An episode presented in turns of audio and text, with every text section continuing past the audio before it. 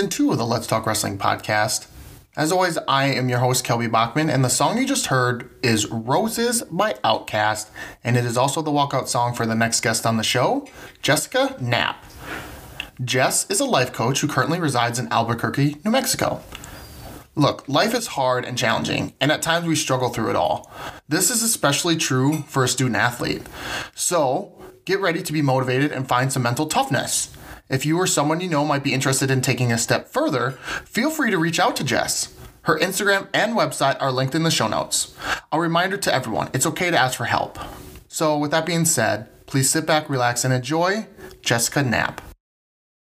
Well, at the end of this, end of this, I'm going to know what to do with my life. And everyone listening is to know what to do in life. That's the whole point of this.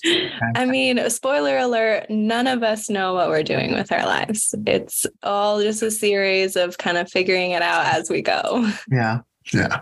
and if you think that you like if you're looking at somebody on the internet and you think that they know what they're doing, it's illusion. Don't believe it. I can't tell you how true that is. Like you know, you see their it's like they almost have two lives. Mm-hmm. You know, like to have their social or their Facebook life or whatever, their social media life, and then like they have their real life and they're like completely different. Or almost opposite, sad to say. Some people, yeah. I mean, we have kind of built this world where we want to only show the high highlight reels and yeah. show all the vacations and the good times and stuff, but that's not reality at all we're all struggling in our own ways and we all have our own challenges and um, you know mundane moments and that's not shown. Yeah and sometimes mundane moments it's not even moments it's like mundane periods of time. Yeah and that's that's actually a beautiful place to be. It's not something really? that should be oh yeah i think so. I find so much beauty in just the regular but i think mm. that's because when you realize that all of that stuff is fake, then you start to look at what's real. And what's real is you know the the moments that you have with your pets or your family and you know your routines and um those sorts of things. Yeah i also find that like that's a good point. When i went through or have gone through not mundane times like you know, where there's a little chaotic, you know, then when you get to mundane times, you're like, oh, this is actually kind of nice. Like I'm not doing things I shouldn't be doing or having moments that I should be having, or, you know, it's not chaos. Yeah. Yeah. Rest. It's, it's good. It's because more craziness will come, especially if you start like asking for it and like wanting some sort of shake up in your world. Ooh, you don't know what's going to come. yeah, yeah, right. Embrace the good. Yeah, yeah. Embrace the good. And embrace the chill. Embrace the mm-hmm. chill. Like yeah, the calm. well, how do you how do you recommend people like getting started at embracing the calm? Because it's hard. It's hard to just be like, I'm content and that's okay. Mm-hmm. I mean, that's it's so layered, I think. I think one way is to definitely maybe disconnect from social media or maybe take a break from it in some capacity because if you are um, comparing your life to other people's it's really easy to look at yours as like something you know worth escaping but it's not right. Um, but then it, you know, it really comes down to just getting to know yourself and knowing what you're working towards and what's important to you and who you are. And I don't think a lot of people um, do that. And I don't think our society is also set up for us to do that. We're kind of more of like, let's hustle until we die sort of mentality. Hmm. Yeah, good point. How do you, what can you explain more about like why society isn't set up to make more time for ourselves? So it's interesting because it's true. You know? Yeah. I mean, United States, especially, I, I think other countries have it figured out better than us, but here, you know, it's all about making money and living the American dream and um, making something of yourself, like becoming famous or just becoming known in some way in your field. And not that that's wrong or anything, but we tend to have a a work life balance that is heavily in the work. Yes. Not so much in yeah. the life. Yeah. Um, I'm also curious, you know, you kind of said taking a break from social media. do you like think about screen time or do you research screen time and like what an appropriate screen time for an average week is? Or, you know, what's your thoughts on that? Um, no, I haven't really given it a whole lot of thought. I mean, I know I feel better when I have less of it in my life, and I'm mm. not sure exactly where everybody else is with it, but I definitely think it should probably be less than what it is. Mm-hmm. Everybody would benefit from less than what they're presently consuming. Because if you're not like on the internet in some way, you're watching TV or you're, mm-hmm. you know, um, listening to podcasts and stuff, which aren't bad, but we tend to spend a lot of time not with our with ourselves. Like we spend it stimulated in some way. Mm, yeah, and that that's tough for me to not do that because like I need stimulation, something, you know, like I sleep with the TV on because I need just my brain just goes haywire, man. If I'm not watching something or something stimulating my brain. So that's tough. Well, it could be, you know, that you're trying to escape something or like something is in your life that needs your te- attention, but you're ignoring that for now by using that stimulation. Um, we do it in all sorts of ways. We can do that with working. We can do that with yeah. gambling or sports or um, drinking. You know, we have a tendency to yeah. avoid the things that are uncomfortable that we need to examine, you know, but yeah, we're tough. wired for that. How do you get what's like the first step? Because that's, um, you know, they always say like the first step is always the toughest. So, like, you know, hold on rewind. What? I guess we should introduce what a life coach is. So you're a life coach, and like, what exactly does that mean? Well, I mean, I think to put it simply, I think a life coach is just somebody that's going to help you either professionally or personally on your goals.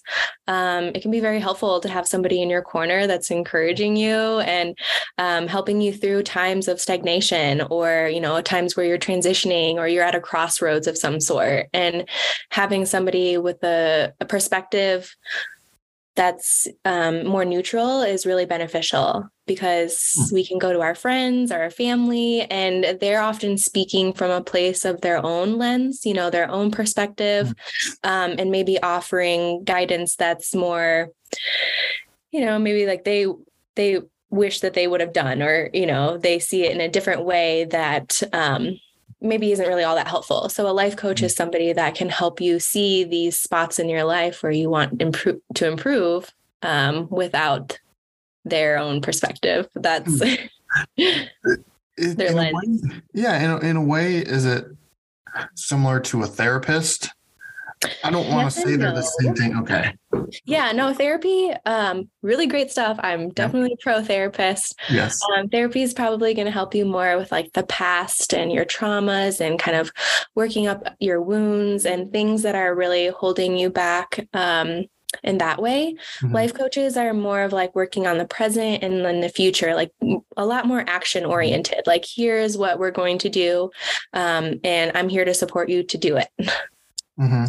Wow. Do you have like a a process of how it works working on the present to the future, or do you start with the future and work to the present? I mean, does it fluctuate depending on the person, I guess?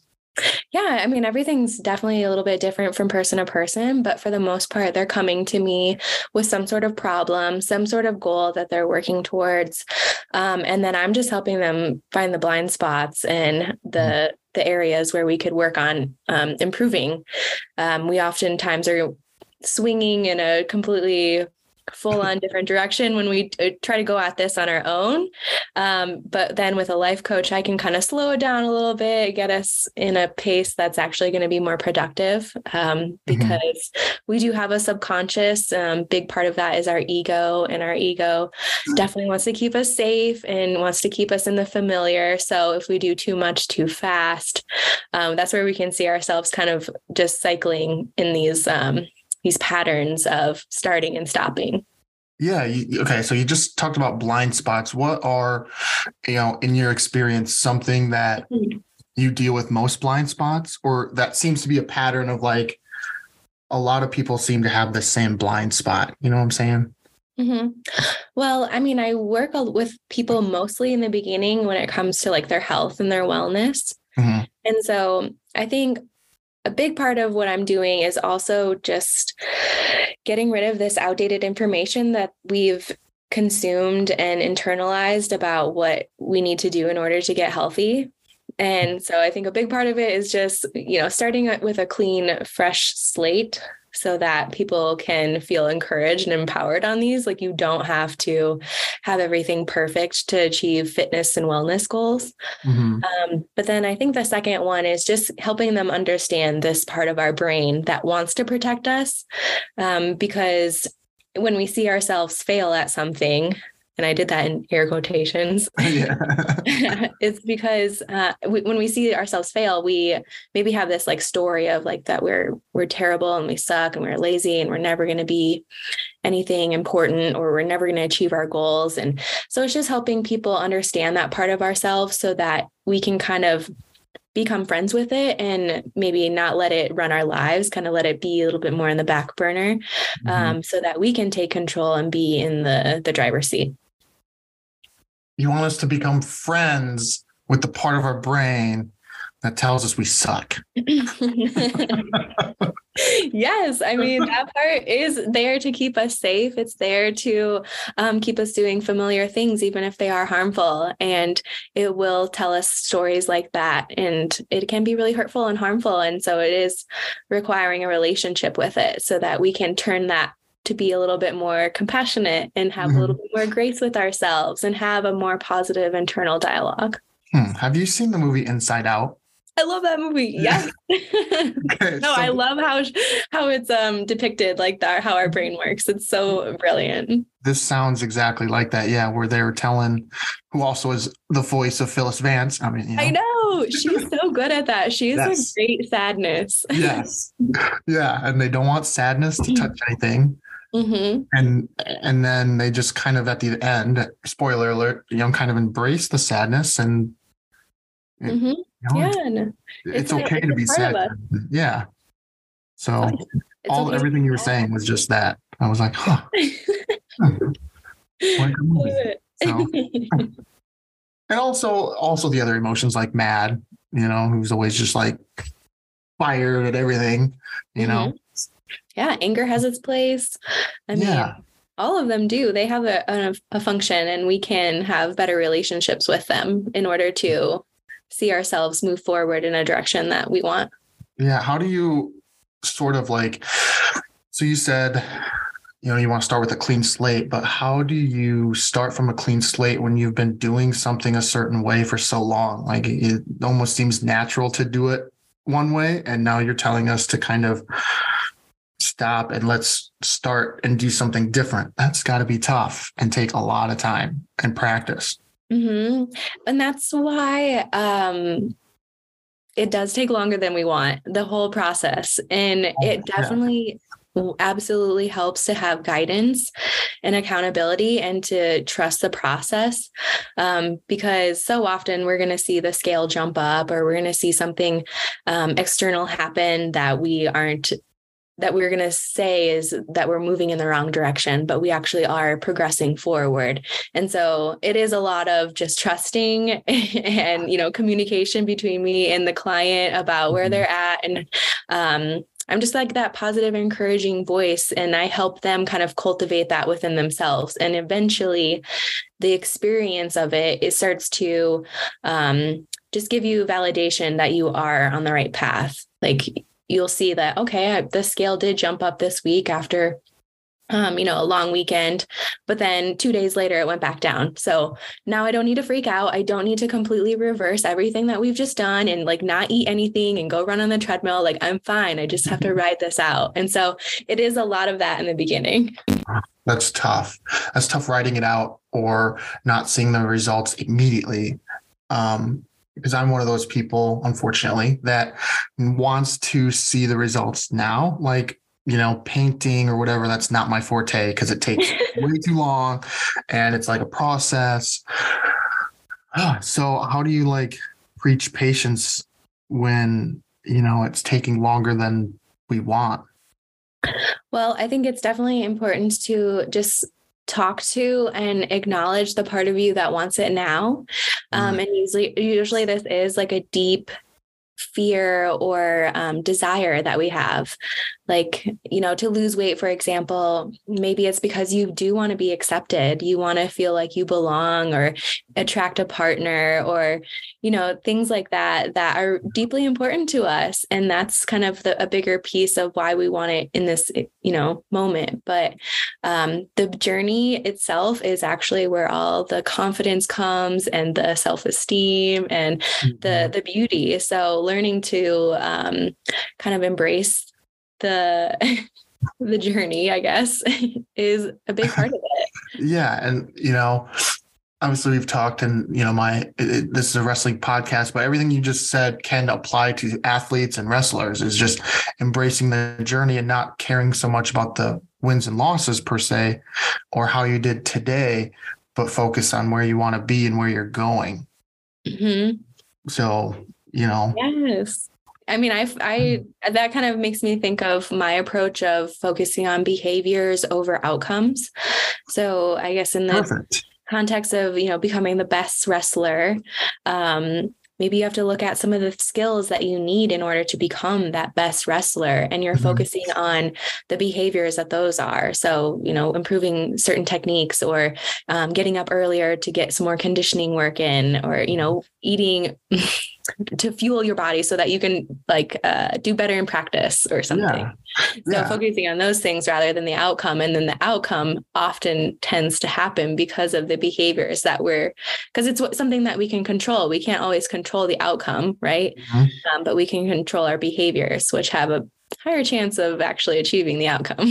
Yes, and exact, and you know that goes for everybody. You know whether it's you want a promotion or you're at school or whatever. Like you can't really necessarily control the grade you get on a test, but you can control how you study for it and prepare. Mhm. Oh, all this is good stuff. Um, how did you get into this? You know, because I know you went to UNI, Mhm. and what'd you go? What'd you go to UNI for? Well, funnily enough, I did start off and as an art major. All right. yeah. I, I wasn't trying to throw shade at painting. I just was throwing No. out. I was actually just like, "Huh, I wonder if he knew that about me. um, no, but then I decided I saw an ad to to teach group fitness classes, and I was like, oh my Oh, gosh, like, well, that sounds perfect. I can get paid to work out. Um, and so I started doing that and realized like I'm actually kind of good at this and I love helping people. Um, I just saw a lot more of a future with fitness. Mhm. And then um, I don't know, number of years into it, like maybe eight, I just started to get a little bit frustrated, I guess, with clients and just feeling like there's this missing piece that I couldn't figure out. Like, Hmm. you know, I could show up and give the encouragement and um, tell people what to do and everything, but not everybody would achieve it and you know sometimes they would fall off completely and feel so discouraged and um, it really motivated me to want to find out what that missing piece was and then i experienced my own sort of um, inner work like i was pushed to do that myself and Mhm. that was when I realized that this is what it is. We have our own, you know, inner dialogue and um, unconscious behaviors and these things that are driving us to behave in a certain way um, and believe these things about ourselves. And they often are what's holding us back from our health and our wellness goals, too. So, how did you get started um, with knowing that maybe life coaching was the route that you wanted to go? Aside from being a, because you still do fitness classes, don't you? Or do you just work out on your own? No, I do personal training. Yes, I'm a personal training coach. And then I do the mindset coaching as well. Yeah. Dang. Do you, do you get a bundle? Like, if I sign up with Jessica, do I get a bundle? Or Jess, sorry. yeah i mean um, i don't know if people always realize it when they're signing up for personal training with me that they're going to be getting mindset coaching with it oh, all right. It just kind of happens naturally in a session, you know, like um, just today, one of my clients was kind of really frustrated that she um, wasn't making it to this class on time. And it's, you know, so we kind of worked backwards and figured out that she has a terrible nighttime routine. Um, mm. Um, and so kind of looking at that first and working on that so that eventually she can start getting up a little bit earlier, having a little bit more time in the morning so that she can get to this class because she was kind of just all over the place with her sleeping schedule. Mm-hmm. That's sorry. Go ahead. You were going to say something. I, I, well, I was just like, I don't remember what his original question was, but no, you just brought up a good point. Nighttime routine. First off, routine in general, but mm-hmm. I don't think it gets talked about enough. I have a terrible nighttime routine. You know, I will be. I will admit it. Um, but it is. It's so important to have a good nighttime routine and you don't even realize it. Like I thought I read somewhere there's the three, two, one where you don't eat three hours before. Um, you don't drink anything two hours before you go to sleep and you don't be on your phone or no screen time an hour before or something like that. Mm-hmm. So like, I don't know, there's all this out there, but um, yeah, nighttime routine's so important. It, it like, it tells your brain how to, yeah, it's time for sleep. You know, it's time to go to bed. I think routine in general. I think we are so like human beings. We're we're creatures of habit, as they say, you know, and um, having these set routines for ourselves really do help bring structure into our lives and then um, help us just navigate things easier. We know what we're doing. Yeah. Um, a little bit more. how do you suggest? So, you know, how do you suggest we start a new habit or a new routine? You know, what suggestions do you have? Because like I said earlier, that's always the toughest part. I feel is getting for me personally, it's always getting started. Mm-hmm. So, like, how do you recommend someone starts a new habit or a routine? Well, I think I have two suggestions. Um, the first one would be to you know, be looking at the behaviors over the outcome. So if it is something like waking up earlier, um, we got to look at some of the behaviors that we're doing that aren't working for us. And so, yeah, that night time routine could be one of those areas to work on. Um, and then from there, I would say we got to be breaking those down into like digestible habits and skills that we need to develop. Because um, so often we want to just go headfirst and wake up at 6 a.m. and, you know, hit it hard. And yeah. maybe we can do it for like a day or two, but it's just too much too fast. So, like, we really have to break it down to like somewhere between eight out of 10 confidence level. Like it stretches us just enough, but not too far that we feel overwhelmed by the task. Mm-hmm. Um, so it may like require like really breaking it down into like all right, we're setting an alarm for 15 minutes earlier than, you know, last week. and then mm-hmm. the next week, we're going to go 30 minutes and just really um, incrementally stepping into it. Hmm. Yeah, that's a good point. Taking, you know, I, I agree. You know, a lot of people, myself included, just want to do it. Let's dive in. Like I might as well go balls out. You know, I'm, and yeah, uh, a couple days later, I'm like, this ain't, this isn't working. Mm-hmm. You know, and yeah. I just go back to whatever I was doing before.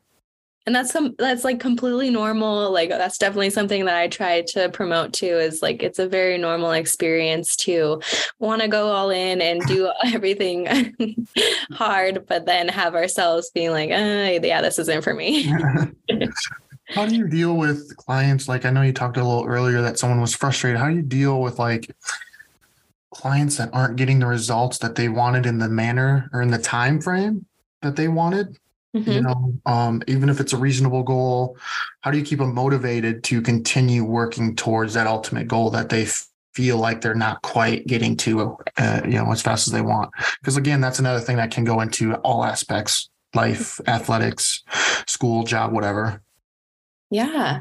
I mean, I think a big part of it is just taking a survey of how actually how ready they are.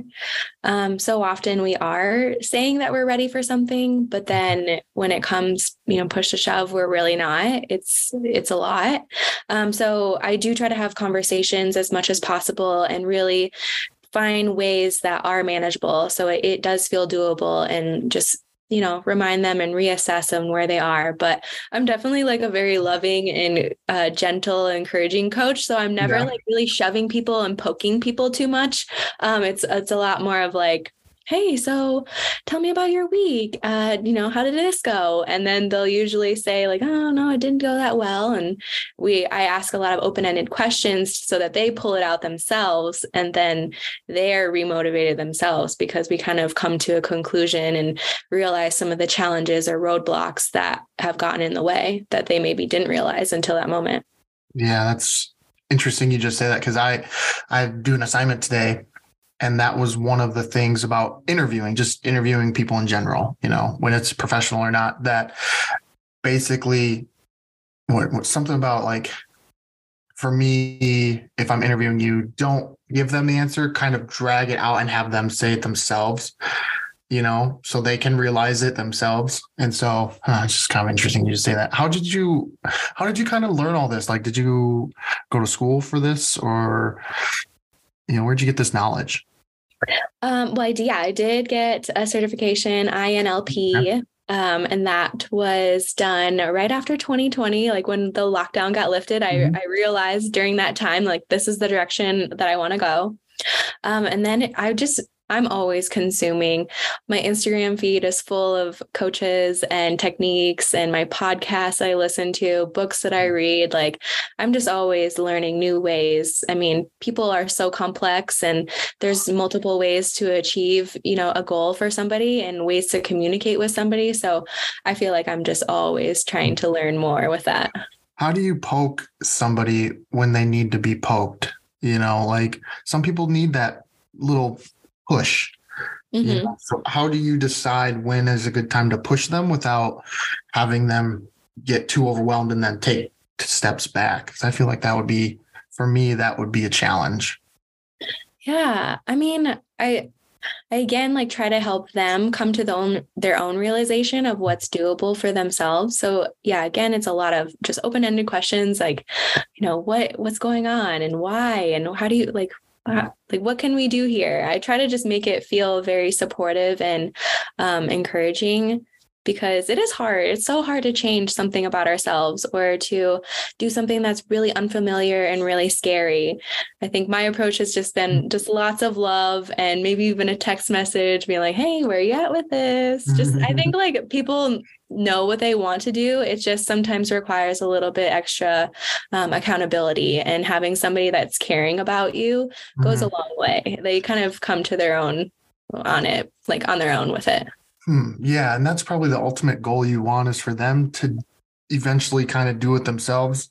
You know, because I guess I assume you don't want to be coaching them forever you oh, know yeah. The goal my goal is yeah i want them to be good on their own and yeah. yeah definitely. You know? the goal is for them to not need me anymore. I mean of right. course we'll be friends forever and you know have a really great experience together but i want people to feel confident and um, you know self-assured. Yeah how do you do that when you're going through you know maybe a rocky time in your life? You know it's easy to preach it Mm-hmm. Right? But it's hard to then do it internally yourself, or if you're going through kind of a rough patch like you were, you know, earlier when you were, um, you know, being a personal trainer. Like, how do you stay focused and motivated for your clients? Um, definitely have to take care of myself. It's an absolute priority. Mm-hmm. Um, any caregivers out there, any moms, anybody who's in a position where you're giving to others um, on a repeated basis, you have to make sure that you're giving to yourself. Um, and I've learned that the hard way. So I definitely uh, make sure I'm eating nutritionally, I'm working out, I'm, you know, taking baths or walks or hikes, you know, the things that I enjoy to fill my cup. Um, but then, yeah, I mean, I have my own therapist. I have my own troubles that I am working through. And I am in a place where I don't, um, you know, push that on anybody or come show up in a session where my energy's off with that. Maybe sometimes I can be a little bit quieter than usual, but most of my clients, thankfully, we're all good friends. And sometimes mm-hmm. they'll end up asking me how I am. And, um, you know, I get my own like support in, in, in a session with them. It's almost like you're practicing, you know, basically you're practicing what you're preaching, you know, which I think is very important if you're a coach of any kind, life coach, football coach, manager, whatever, if you're telling somebody to do something, hopefully you're kind of doing the same thing or you have done the same thing in the past you know? Like that's always one thing i've always respected about my uh, people who have been above me you know is if they've they've never asked me to do something that they haven't done themselves or that they're willing to do. I think that i think that's huge yeah. And I mean, I've also find a lot of like I'm re-inspired when I go through my own troubles, my own challenges, my own setbacks mm-hmm. of um, you know, just how it feels and how I work through it. And then it ends up being like a tool that I can use with other people's because mm-hmm. I just went through it or I just had a, a reminder of it. How you know, I was just thinking you you know, how do you keep going forward when it seems like things just keep coming up and knocking you down. Like or you just get through something and then something else comes and knocks you you know knocks you sideways. I mean it just is draining you know? Yeah. i mean i think what comes to mind for that is just having a mindset of everything's happening for me rather than to me. So I just I feel like life has just shown me that even when something like I wanted something so bad and I didn't get it, uh, it ended up being more of like a redirection or you know building me and like molding me and preparing me for something better. So I've just sort of I've released a lot of my anger or frustration. I can't say all of it, but like, mm-hmm. you know, in those moments, and I'm just like, there's a reason for this, and I just don't know why, and I'll figure it out soon. Sorry, I, I, don't mean I don't mean to laugh, but I, I like I've been in that situation, and like I think about it, and it sucks, but you you know you kind of know, like you're right, like what you're saying is right. Like I'm going through this, sucks gonna get through it. I just don't want to get through it this way, but now I have to. And so, you know, but anyway. Yeah, I don't know. I think it's a lot of I I also trust in I I believe in the universe. That's kind of like my um my higher power, but whoever you believe in or whatever you believe in, I think that they have it figured out for us and it's kind of mm. trusting their plan and it's not going to look the way that we want it to.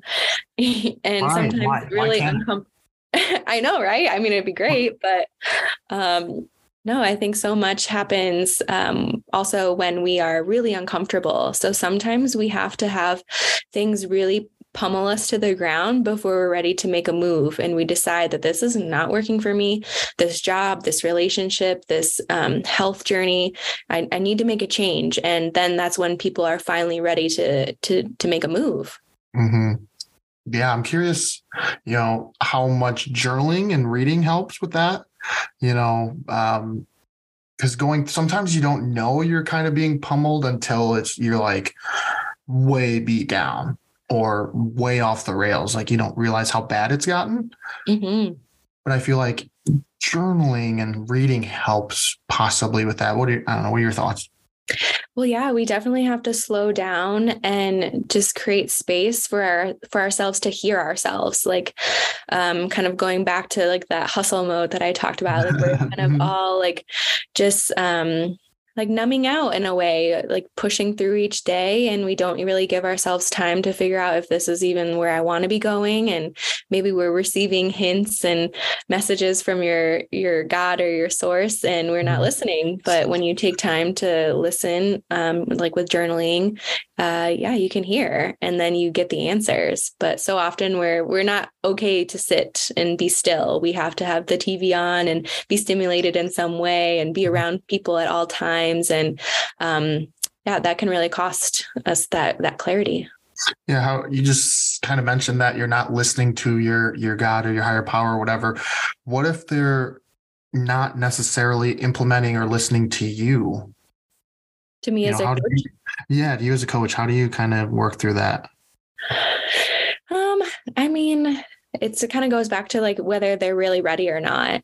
Mm. and i mean i've had I'm kind of thinking on one client and we worked together for like a solid like year and a half maybe before he really started moving and making changes and wow. it took a lot of like just love and kindness and support and you know gently pushing him to get to that place and um you know that that's just sometimes people's process. It doesn't have to be so like i'm motivated i'm ready to do this and you know a straight linear line. It, it has a lot of ups and downs to it.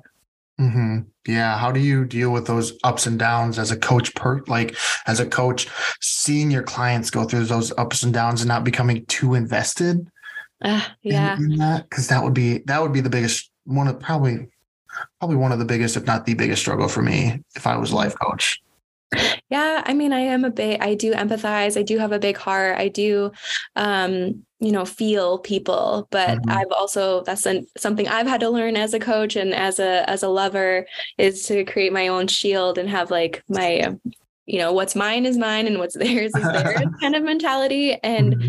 um, definitely there to so- support them and love them and guide them. But i can't um, solve all of their problems. You know i'm just there as you know here's you know a path that we can lay down together. And if you want to take it let's do it. But if you don't then um you know I, there's nothing that i'm going to make you do.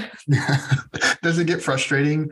You know even for yourself as a coach do you start to kind of question like maybe I need to do something differently if it's taking this, you know, a year and a half or however long mm-hmm. to start. I definitely progress. used to. Yeah, I used to do that a lot more. And I really questioned um, my method and my like what I could do for people. But it really just is it's so unique every person just the journey and where they're at um, but i do think that i offer something you know wherever they're at. And maybe mm-hmm. later on they come back to something that i've said or um, you know maybe like they're looking at my instagram or something and then they're you know re-inspired to, to move. But yeah I, I really can't take it personal. I would I have done that in the past and it definitely does not benefit in my mm-hmm. favor. I, you know, that doesn't help with my confidence or um, uh, making me feel like I want to put myself out there further. But mm-hmm. I just have to trust that I have a good process and what,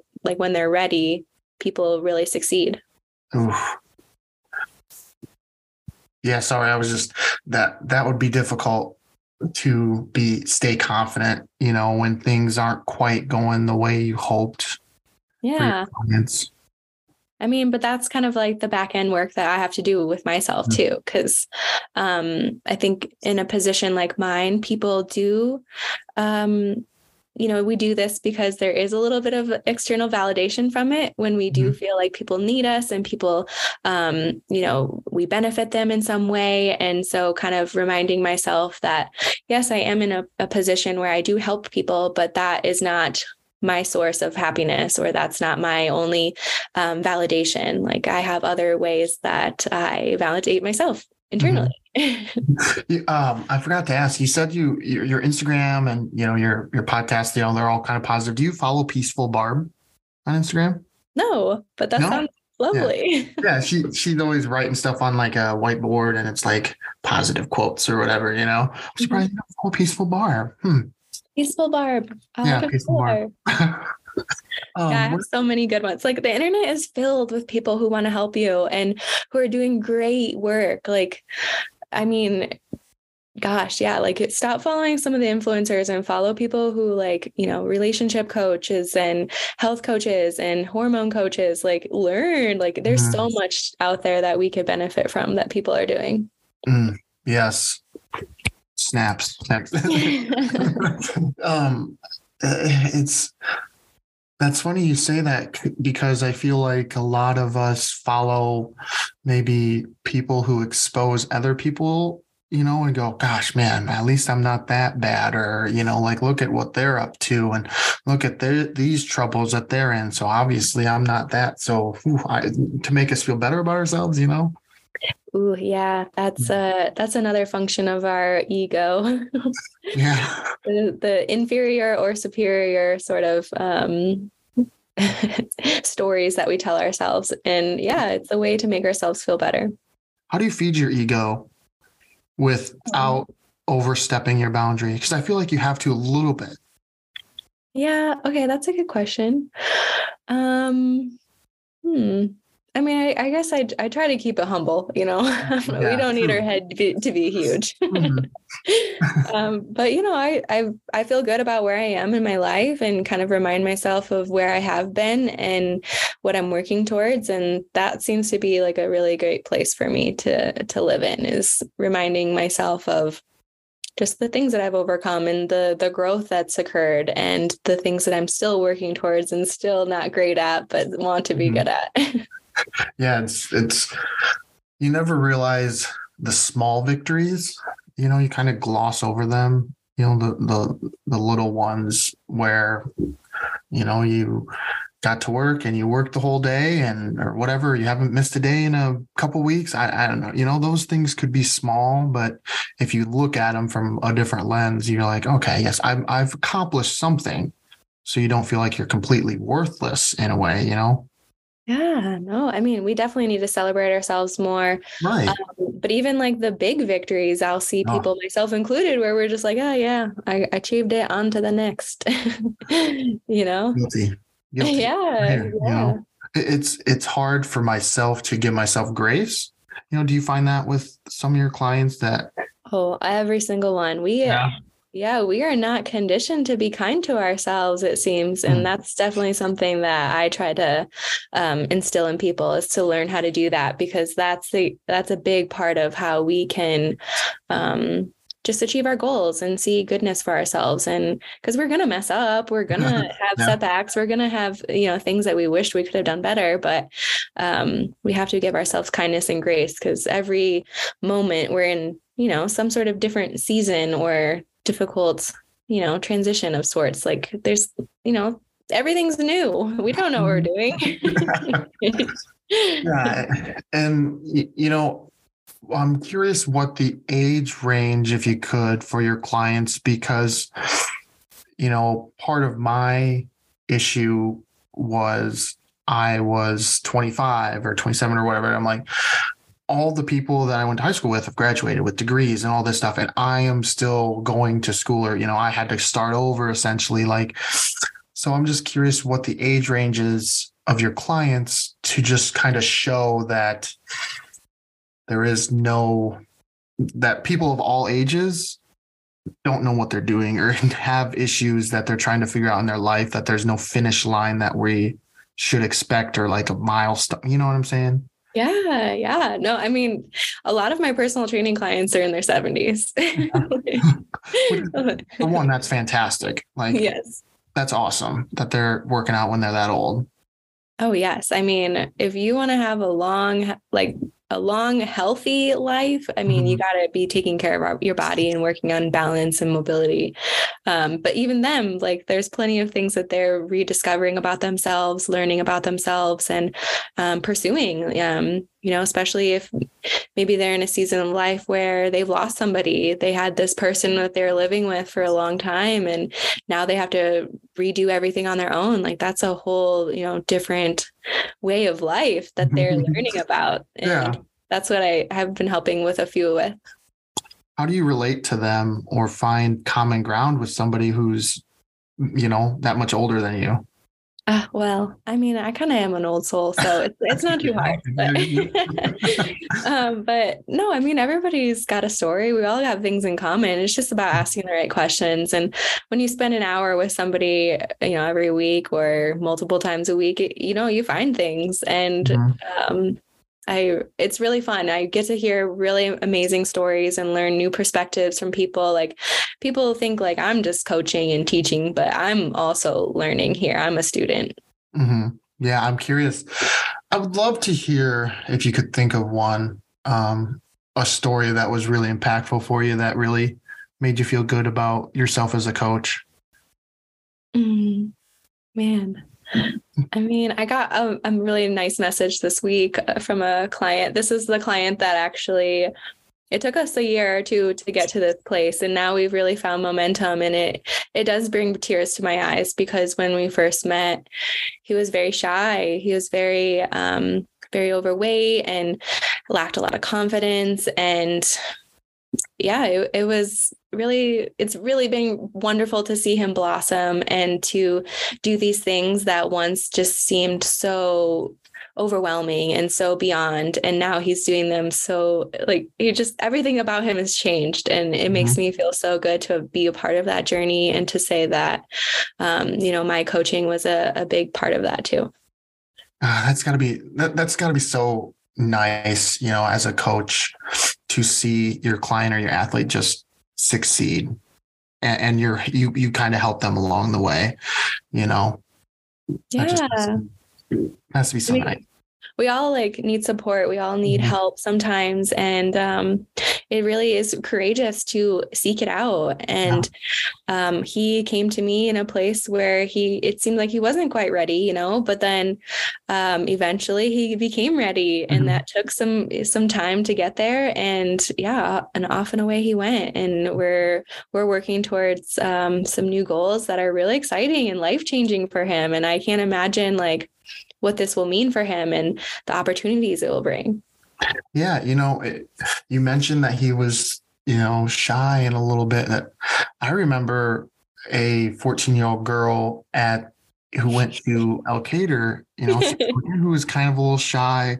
Mm-hmm. You know, how did you, how did you kind of become this a little more vocal and, um, you know, um, confident with yourself and and what you can provide to others to help them get what they want out of life.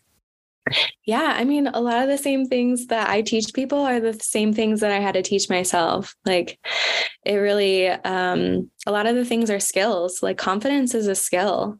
Hmm. and um understanding myself and the way the ways that i was um I don't know, kind of shrinking myself or dimming my own light to to please people or to not rock any boats or you know whatever it was i can't really mm-hmm. pinpoint it but i just had to lean into that discomfort and do it afraid anyway. Like so many things. I i it's a it's a gradual process. Like i remember just going to a coffee shop here and being afraid to do that by myself at one point. And now i climb mountains by myself and i you know yeah. i do like so many things uh, alone. But um, it really is something that you build and you grow and you can't really expect yourself to to get there overnight.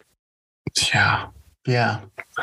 Yeah you're living in new mexico climbing mountains by yourself, teaching people about life.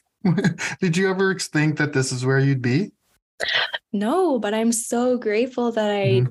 did. Like, you know, this is like the universe doing its thing that where I I thought I was supposed to be in Chicago and um gonna Chicago. be this like big time fitness girl. Yeah, like I that was like kind of one of my um first dreams was be like a, a, fitness influencer of some sort and make it big in Chicago and be a city girl. And life took me to New Mexico. And um, I'm so grateful for that part, but also just every time that I thought that I wanted something and I didn't get it, I was redirected to something better. And um, every every challenge, every um, setback, everything like that has built my confidence and mm-hmm. built my self trust. And it it's a process, but it's something that's so worthwhile to do. Uh, you just kind of it was funny. You just kind of said, um, you know, I wanted to be in Chicago. Now I'm in New Mexico, and then you said, um, every time I would thought, you know, I was on a path, something would redirect me to something better. So essentially you're saying that you were going to be in Chicago, but you were redirected to something better, which was New Mexico. I know, right? like what? Yeah. okay, Mexico. but New Mexico really is a little hidden gem. I'm not gonna say hmm. that it doesn't come with its sketchy people and hmm. you know things, but um, when it comes to hiking and um, the outdoor type stuff that I'm into, it's amazing for me. Yeah, because you're you're in Albuquerque, mm-hmm.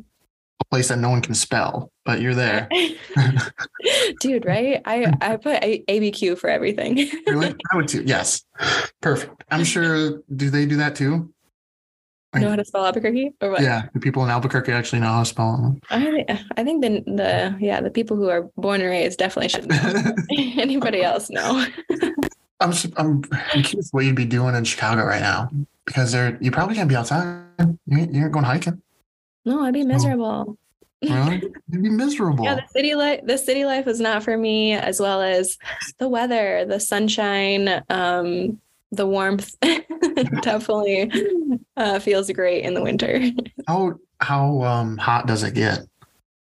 Oh my gosh. I mean, I will say the summers are not my favorite here.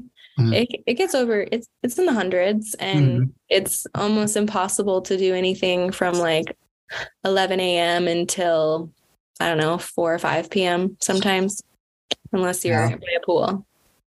Do you have a pool? My apartment does. All right. what about a hot tub? Uh, I think yeah, I think there's a hot tub. Really? They have a hot tub? Mhm. I don't know if they need one, but Yeah. sorry. Anyway, uh, I digress. Um, when when you're when you're coaching, you know, do you do do you do it normally in person, or do you do it Zoom, or do you do both, like a hybrid, or Yeah, so I do work at a gym where I do in person personal training. Um, and that mainly is the working out, the exercise part of it that does involve mindset coaching without them fully realizing. Um, but then, yeah, no, I do a lot of virtual stuff as well. I do, um, I take calls with people and I'm talking to them over the phone and working through their mindset blocks and working on their goals. And then um, I do a virtual class. So I have my happiness community, which is a once a month meetup where I'm on a Zoom like this and talking with people and um, just kind of, you know, in uh, cultivating the community and uh, working with people who are in this space of growth and, you know, health and on this journey. all right? So the happiness community, because I, I have seen that, you know, that the happiness community is that's more of like a that'd be more of like a national thing. Like you can do that with anybody anywhere. Yeah, Right. yeah.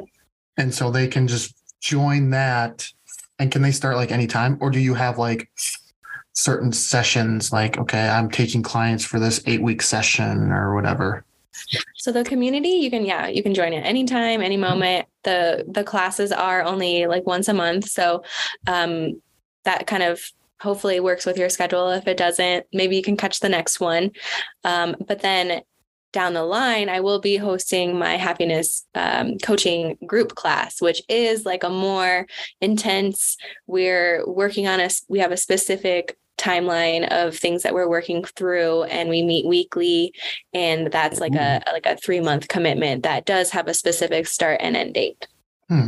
all right so the happy so the happiness um which isn't like the i capitalized or something because it's kind of promoting i you know you yourself so happy i-ness um is that that just goes on for ever that's anybody anytime can jump in jump out whatever right that's just Yeah, for the happiness community. Yes. Yeah. And the happiness coaching, that one, um, we'll be starting that in a few months. And that one will be like a 12 week experience where, yeah, we do start and end at a specific time and day. And is that is that via Zoom? Yeah. As well. Mhm. right, yeah, that- that anybody can can join at any any place. Um, I try to find the time that works best for us, but then there are also recordings of the sessions if you miss those that you listen to at your own convenience. That sounds kind of intense. But I guess giving people a heads up, it kind of do can they reach out beforehand to sort of see if this is like um, something that they want to do? How do I call it? What what are they called? Like a consultation. Like Yeah, no, yeah, I do discovery calls and see what's going to be working. Um, like if you had the the desire to work with me, I do have different options, but I do take a call with you, kind of figure out what that option would look like, what works best for you, like with your budget, your time, um, and just your desires of what you're looking for. And so then I can help kind of place you in in where, what I think would be best for you. But for the happiness coaching, yeah, there's a whole like I'll be talking about it on my Instagram for like a good solid month before it even starts to kind of like, you know, f- find the people that are meant for this class and, and try to be able to speak to them so that they have the opportunity to join. mhm. I think this is a big deal. Personally, I well, I just it, it's something that I don't think people take enough time for. You know, um, especially um, people who are with in families. You know, there's always something going on with the kids or whatever, and they're just go go go go go. That they just sort of lose sight of themselves in a way. You know, do do you see that a lot um, with families, or do you have a lot of family clients that are trying to find their way? Oh, absolutely. And you know, some I've just had to kind of come to the understanding that like that hour with me is probably the best that we can do for right now. And that's to them taking time for themselves. And um, while i wish it could be more sometimes that's all we got. And it's mm-hmm. still you know a really great place to start because they are you know talking with somebody they're at, being asked questions and then um, they bring a little bit more awareness into their life. And that's where we can start to see some shifts happening. It may not happen as quickly as they like but it is a, a space where they are taking time for themselves to ask themselves the questions and hopefully get the clarity that they need. How how did you get started in think in, in this and knowing that i think i kind of asked you something similar but i'm just like who asked you these questions? You know when you were like going through your time of you know of struggle or of uncertainty. Well i mean i definitely so when when this all happened for me like the inner work was presented to me. Um, i had a friend who guided me and kind of pointed me in the right direction and I got a coach myself. And that was a really good place for me to start the process and become a little bit more comfortable with asking myself these questions and answering them honestly. Um, mm-hmm. but then from there, it really became a lot more of like me asking myself these questions and um, taking the time to to figure out what these answers are. And you know, you may not always come to the answer right away, but some like later on it comes. And if I haven't been able to figure it out on my, on my own, that's where I seek professional help. So you had, so you've had a life coach. Yeah. Yeah. Yeah. Yeah. Really? Okay. And what, what are, so what are the first couple questions that you ask somebody that you ask every client? Like, this is kind of like standard procedure if you're, you know, to know whether or not they're ready. Because mm-hmm. uh, do you, do you might, this might sound bad. Do you turn clients away if you feel like, you know, I don't know if you're ready or if they go i don't know if i'm ready. You know what i mean yeah, I mean, there's definitely um, it kind of you kind of it naturally happens if they're not ready. They might ghost me or they, you know, they mm-hmm. they start missing appointments or something like that. But um, I definitely ask them like, what what's coming? Like, why are you coming to me? Like, what struggles are you presently experiencing that made you want to reach out to me? Um, and then they, you know, they have something that they're going to say, and from there, I'm going to determine whether that is in my scope of practice. Because you know, some of the stuff that we deal with is a lot deeper, and it is more maybe in the therapy therapy realm. Um, and I mean, therapists and life coaches, we can, you know, we can work great together. Like it can be something that you could probably have accelerated um, growth with by working with both. But a lot of times people's budgets or time just doesn't allow for both. So mm-hmm. um, it may just be figuring out what's the priority right now. Hmm. Okay. So that that's sort of the first question. So if someone listening is like, you know what, this sounds like something I might be interested in. What's like, yeah, the first couple questions that you'd ask them to see if they're ready for it or not? Yeah, well, I would ask them like kind of what they've been doing so far and seeing how that work has worked out for them. Um, and then just kind of getting I would ask a lot of questions of like what they want, what what they're seeking, what the the life that they're trying to cultivate looks like, and um, just kind of get more into the emotional place. And oftentimes that is where they're going to be like, yes, this is what I need and I'm ready to do it. But sometimes we'll we'll say we're ready and then um you know maybe money is an issue or just the timing of it or you know like our egos they're hmm. sneaky little devils they're going to come in and say things that are going to want us to not move in this direction because it doesn't want to be found out. It doesn't want us to change. It doesn't want us to deviate from the familiar, even if it's painful. So um, that can be a place where people will get some pushback with themselves. And I just kind of have to ride that out of like, if they're ready, you know, or if they're mm-hmm. not. And if they follow me on Instagram, you know, sometimes it will be just a couple months later and they're like, yeah, actually I'm ready now. um, what when um hold on what um the ego. So what also can get in the way is our ego of asking for help. Oh yeah. And how yeah. you know how do you get people over that hump of being okay with asking for help? Um, I think it's just kind of bringing awareness to it, just kind of normalizing that it's okay not to have the answers. And um we will have like that negative inner dialogue of like oh we're lazy we're we're dumb we're we should know this we should be doing this. And um but just kind of helping people see that it's it doesn't have to be so harsh you know we we're all just trying to figure it out. And it's more than okay to need help doing that. Yeah. And and you're not weak for for doing that you know i think a lot of people think there's weakness in it. No definitely not. I mean if you i hate to put it this way but like if you knew what you were doing like knew how to do it you'd be doing it. And yeah yeah. Yeah. I mean, like, yeah, some sometimes the truth is is tough, you know, mm-hmm. and that might be one of the tough truths. Like, yeah, if you knew what you were doing or knew how to do it, you would be doing it, and I wouldn't, you know, you wouldn't have a job because we would all yeah. be knowing what we're doing. But obviously, you know, we we don't, and you know, I think there's just this perception out there of life coach and oh gosh, you know, what do we need to talk about life for? What does she coaches in life for? And it's like, well, maybe they're running from something or not quite fully aware of what they're going through that they just kind of dismiss it. Oh yeah, there's so many of us. I mean, myself included. Like I do have similar, you know, areas of my life where I'm probably ignoring things that I need to. And that's mm-hmm. where also like um, protection and um, it, uh, oftentimes like our coping mechanisms or our our bad habits, they have um, like a really positive intention. You know, like say like the eating or watching TV, um, too much, you know, too much TV is it's a way to protect ourselves and it's a way to keep ourselves safe. And it may be working for you right now. And until you're like uncomfortable enough until a place where you it's not working for you anymore will you want to move and i think it's kind of coming to the realization or acceptance of hey smoking works for me right now or you know binge drinking on the weekends works for me right now to cope with my stuff and mm-hmm.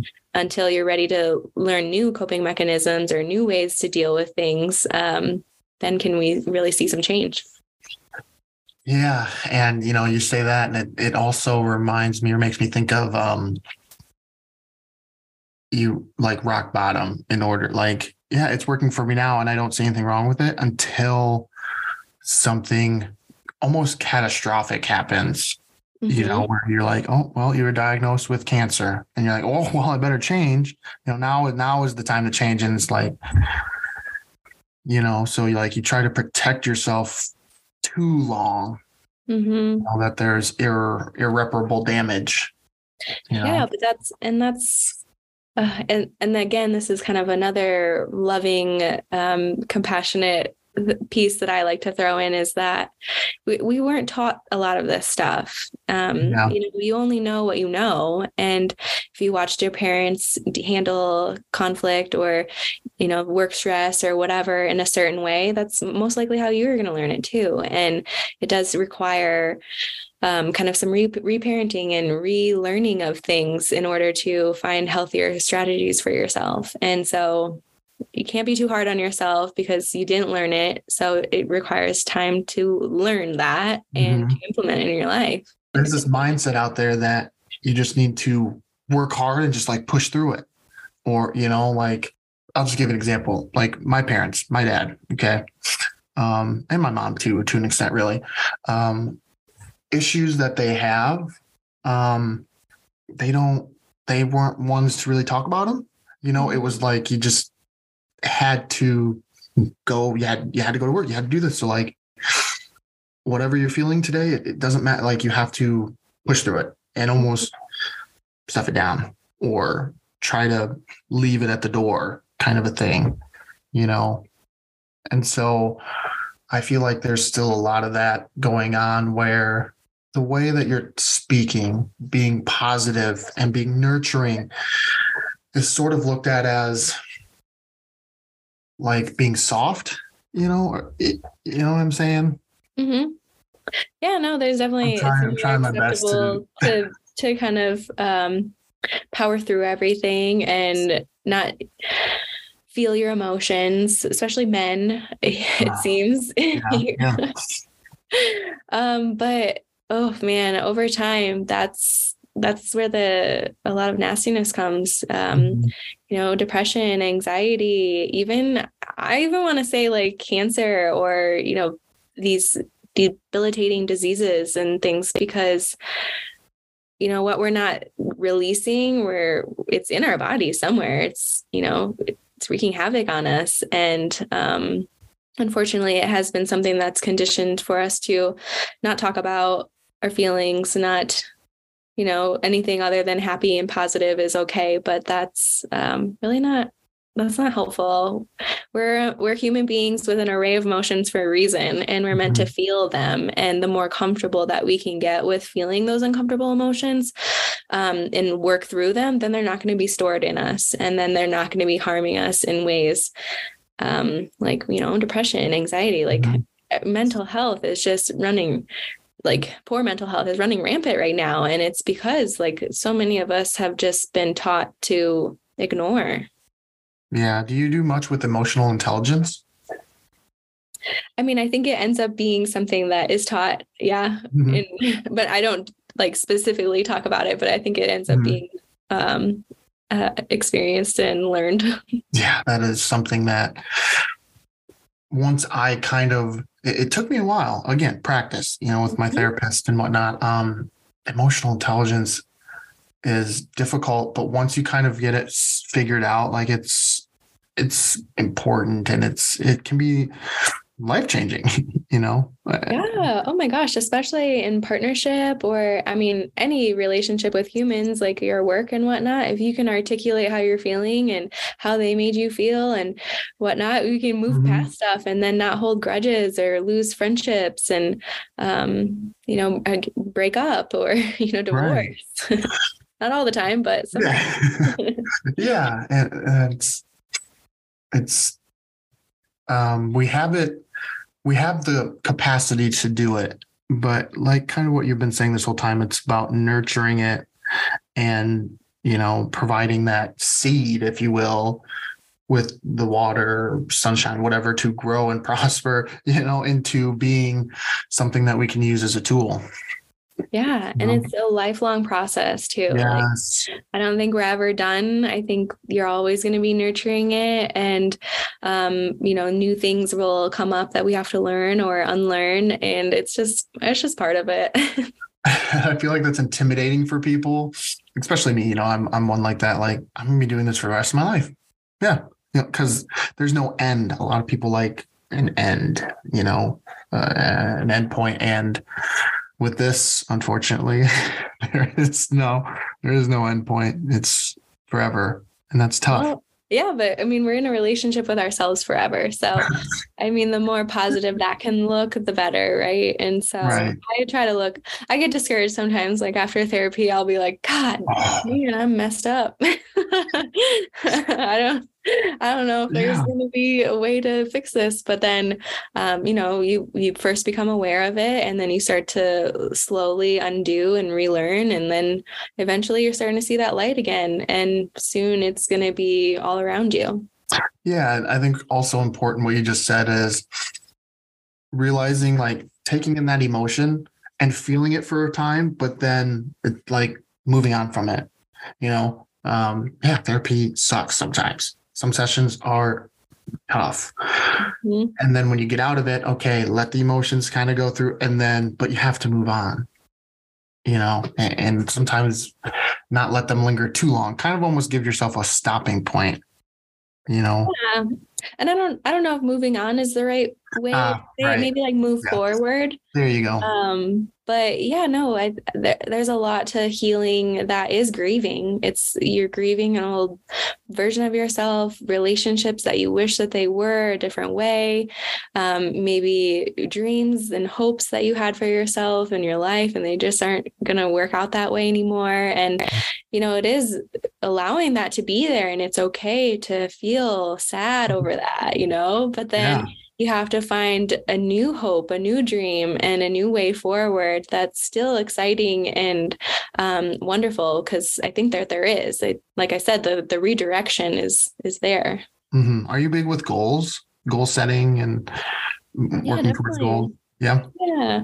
I mean, my goals are more behavior focused than outcome focused, but yeah, I think it's important to have things to work towards. And Mhm. um, you know, things in the gym are definitely good to work towards. Like I want to be able to deadlift 250 pounds. Like, you know, that's kind of something that I'm working towards. Dang. All right. I know, right? what are you at right now? I thought I saw an Instagram post where you were like at, I don't want to say 215, but I thought it was. I the most I've done is 235, but as of recently, I think I think it's been like 225. Like I've only hit 235 once. I don't know. It must have been like had Hulk vibes that day or something. But um yeah, yeah, working towards that. How do you celebrate your own victories? You know, how do you put into what you're preaching into your own practice like that? If you Yeah. if you have tough with that or struggle with that.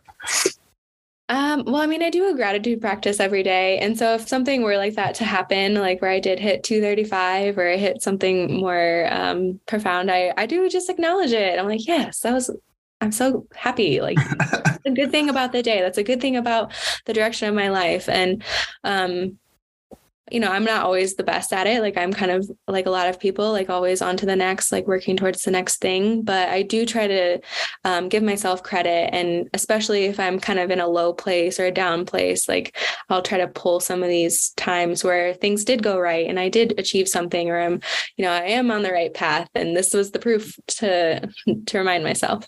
What do you mean gratitude practice? You say you do that every day. What's that?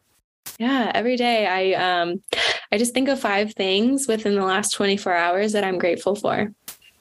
Hmm. And The- it can be big or small. Like it could be literally like I had 15 extra minutes um, to go grab a coffee today, and I had, you know, I had a, a hot coffee. or yeah, my workout was really great. I felt really great. Um, I received a really great message from my client that made me feel really happy and bubbly. Or I'm excited for my trip that's coming up. Anything really. Do you do you write them down or do you like say it in front of a mirror or how do you practice that? I just uh, say it in my head or I say it out loud, depending on if I'm alone or not. I'm not um, talking to myself, but no, I just take that like 30 seconds to think of five things that I'm grateful for. Hmm. Like one of the, my things today was like I'm grateful to be on this podcast. Wow. I've never been on a podcast, so this is so cool. Yeah, yeah, and I, I think what everything what you're saying is very important. I think you know um, people who listen will, you know, hopefully reach out, um, whether or not to you to somebody, and you know, hopefully find out maybe what they might be missing or wanting to work towards next. You know, that's the whole point of this. You know, um, I have a lot of athletes on, and that's great, and they have great stories but um, a lot of things that you touch on are something that can be brought to the athlete realm, you know, or just in the life. You know, I sent you my graphic of people who listen, and um, I would say, you know, a lot of them aren't athletes; they're post athletes or former athletes or just people in the community. So, like, this can help. What you're doing helps anybody, you know. So that's why I thought it was important to bring you on. Yeah, no, I appreciate it so much. I. I was like, um, I'm not sure what I can offer, but yeah, I mean, we definitely need people in our lives, in our corners, and um, you know, being a wrestler, you know, you have you've you've been working towards something, and you have those big time goals, and those you know don't stop when you go into real life, and sometimes you can feel a little lost too. So um, that's where coaches can help in that way too. Yeah, or you know, like I've had a lot of my athletes that I've had on didn't reach their goal, you know, and that is crushing. You know, Or they don't know how to quite reach their goal, or they hit a road bump, you know, or speed bump in the way. And and so there's a lot of things that you said are things that can apply to the process of what they're going through, whether they want to reach a goal or they didn't reach one, you know, and just being okay with the process and how it worked out because you've said it numerous times, you know, it redirects you to something better. Mhm. So, you know, um, maybe you weren't a state champion, but now you're coaching state champions type of a thing, you know? Yeah. yeah, your evolution, you're like Ah, your yeah. yeah, your greatest kind of like just the journey. Um definitely has it's gonna it's gonna have the the things that we don't want to, the the losses and the the L's and stuff. So Yeah, and the journey is never ending. Or maybe one journey ends, but another begins, you know? And so I feel like, oh, well, my wrestling journey's done. And they feel like that's their only journey. But it's like, well, now you're on to the, the next journey. Or, you know, if you read books like the next chapter, or the next book type of a deal, like you can always have a journey after a journey after a journey. It doesn't have to be just one and done. Oh, definitely. And I think you'll find a lot more fulfillment and happiness yeah. when you are kind of accepting that maybe one chapter is closed and you're now looking at that next one and um, just being grateful and accepting and maybe even grieving a little bit of it and yeah. figuring out what's next. Can you can you move on from something or no, sorry, can you start something if you haven't moved on from another? Like what I'm saying is if you haven't moved on from a tough loss or a tough relationship, can you start something new without closing that door? Or do you really recommend focusing on shutting that door before you open a new one? I think sometimes the door can shut in that process of moving forward. Um, hmm. Depending on you know what it is, like more context maybe, but um, yeah, I think it, it requires a lot. And maybe we aren't ready to see what's next until we're kind of like inching closer to it and we're mm-hmm. seeing some opportunities for ourselves. And then we can kind of let go. Um, but yeah, I, I don't think it has to look a certain way. Yeah, true, true. And I feel like that's part of the struggle for me personally, but I'm sure for a lot of people, eh, they want it to look or they think it should look a certain way. But at the end of the day, it just yeah. an illusion. It's all. I mean, at the end of the day, we're in the matrix. You know, it's what have we been getting all worked up for? Right. I don't know. I don't know. Get worked up. Um, couple questions for you. Um, so your birthday is December 26th, mm-hmm. day after Christmas. is that lame or is that cool? Uh, it, it has been a bit like um, like a sore spot. I feel really. yeah. I, I, I mean, mostly because you know people are with family or they they have plans already, so it has been more of a lonelier birthday in my life. Yeah.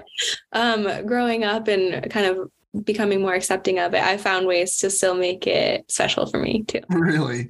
Yeah. That'd be tough. I feel I was always I always wonder how tough it is or how special it is to be birthday same right around Christmas. But you get like double presents or what? No, you get gypped, but that's not the point. yeah, right, right, right. Yeah, but when you're a kid, kind of maybe. Yeah, I mean the the worst experience I had with my birthday was just when I was a kid, inviting all my friends, and uh, only having one come Oh. And she was like the worst friend. Like we were gonna go to Pizza Hut and she didn't like pizza, so we stayed home and ate chicken nuggets. She was bossy and playing games with her was terrible. Like so I learned to never really celebrate my birthday on my birthday. terrible. Aw. yeah. That's okay. I celebrate earlier after. Yeah. Oh really? You celebrate before? Yeah, oftentimes. It's just hmm. easier. Holidays are tough, you know, people are traveling. Yeah. Um yeah, if I want to get everybody together. Yeah. Um, and then the other thing I was going to ask, um, we've we've kind of already talked about this a little bit, but um, your top three, because it's hard to re- do the top one, maybe five, top three or five Creed moments. Creed moments. I love Creed. yeah. Um, without a doubt, the first one is the the scream strike run. yep. Yep. Okay. We, yeah. Sounds pretty, pretty good. Mm-hmm. Um, I really like when he said, if I can't scuba, what's this all about? what am I working towards? I, I, that one always. I, first, uh, is that a reference to something? I don't. I don't like, or is it no just idea. Creed being random? Because I, just, yeah, when just, you said that, I was like, what, what are you talking about, Creed? mm-hmm. Um, and then maybe it's the when I get Pam's chair, I will have two chairs, only one to go. like he needs three chairs for something. Yeah, like what are you doing with these chairs, Creed? what sucks is we never find out what he was doing with the chairs because Pam never gets. She gets the chair, but never, or does she get the chair? I don't know actually, because it was all about Michael and that girl, and then he finds out she's dead. Yeah, and they go. I don't. Yeah, I don't, everything that gets resolved. Yeah, because I thought the next one they did this, they used the surplus to buy the printer instead of the chairs. Yeah, because they did get a new printer. Mm. Gosh, all right. Uh, another. Do you have any? A couple more. I like when- Creed moments. Yeah, I like when he's like. I think we talked about this one. Uh, who's your worm guy? Yeah, yeah, when he's asking about who your worm guy is. You're paid too much for words. Yeah, worm guy? I like too when he shows up on Halloween with blood on his shirt. Oh, like, yeah. Well, that was convenient, or that was perfect timing, or something. Yeah, and we're, like, I'm like, what? What? And then you, they always just leave us on a cliffhanger. Like, what, Mhm. did, did he kill somebody? Or what, what? What's all the blood for? And then he just leaves, and he's gone. I love Or I like when he's um he's hitchhiking and they pull up with the bus, the work bus, and he's like, "Oh, thanks, skipping work today." And then Yeah. everyone's on the bus. He's like. "Man." he is perfect. He's like the funniest person, I think. "Yes, without a doubt." Um, is he your favorite character? Oh, absolutely. Yeah, hands down. All right. I want to ask you your least favorite character in The Office. Mine. So the one that sticks out to me is Robert California. I just, Oh yeah, he sucks. He's like yeah. I mean, I was thinking of like the main people. Okay. The main people. Yeah. Main people. It's tough to. Unpopular opinion. I've never been a big fan of Ryan. Yeah, Ryan's pretty lame. I was never just, I don't know. Um Meredith has never really gotten me. Oh, really? Yeah, I've never been like that fun. Like I've never thought she was that funny. Really? Oh. Um, but I, will say, I think my second favorite character is Darryl. I think he's really? funny. Darryl. Yeah, he's just so sarcastic and so straight faced. Like everything he says is just like, damn. Huh. like the way he picks on Michael. Yes. Oh, yeah. Um, taught him that catchphrase. Mhm. uh, I can't think of it, but yeah. I know Um, you're talking about. Yeah. yeah, Stanley. I think I like Stan. I think he's he's if you get him out of his shell, he's funny. Like he's takes he's just so serious, I guess. But if you like really work on him, he'll kind of break a little bit, and it's kind of fun, I think. But it's hard. He's hard, and maybe that's why I like him. Is because like I'm gonna make you like me, you know, because he's so hard to I think uh please. But hmm. Yeah, I don't know. Anyway, Thank you so much for this. yeah, of course. I yeah, I appreciate you doing this and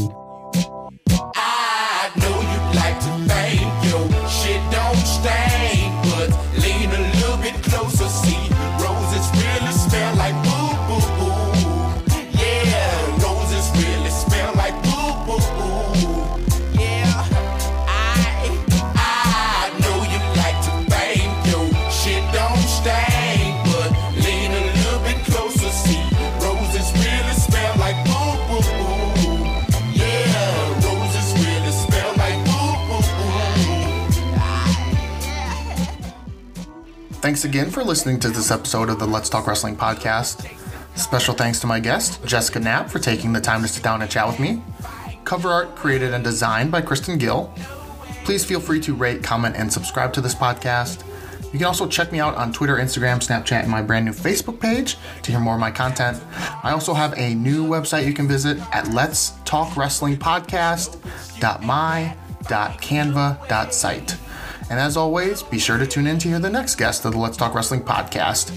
Take care, and we will see you next time.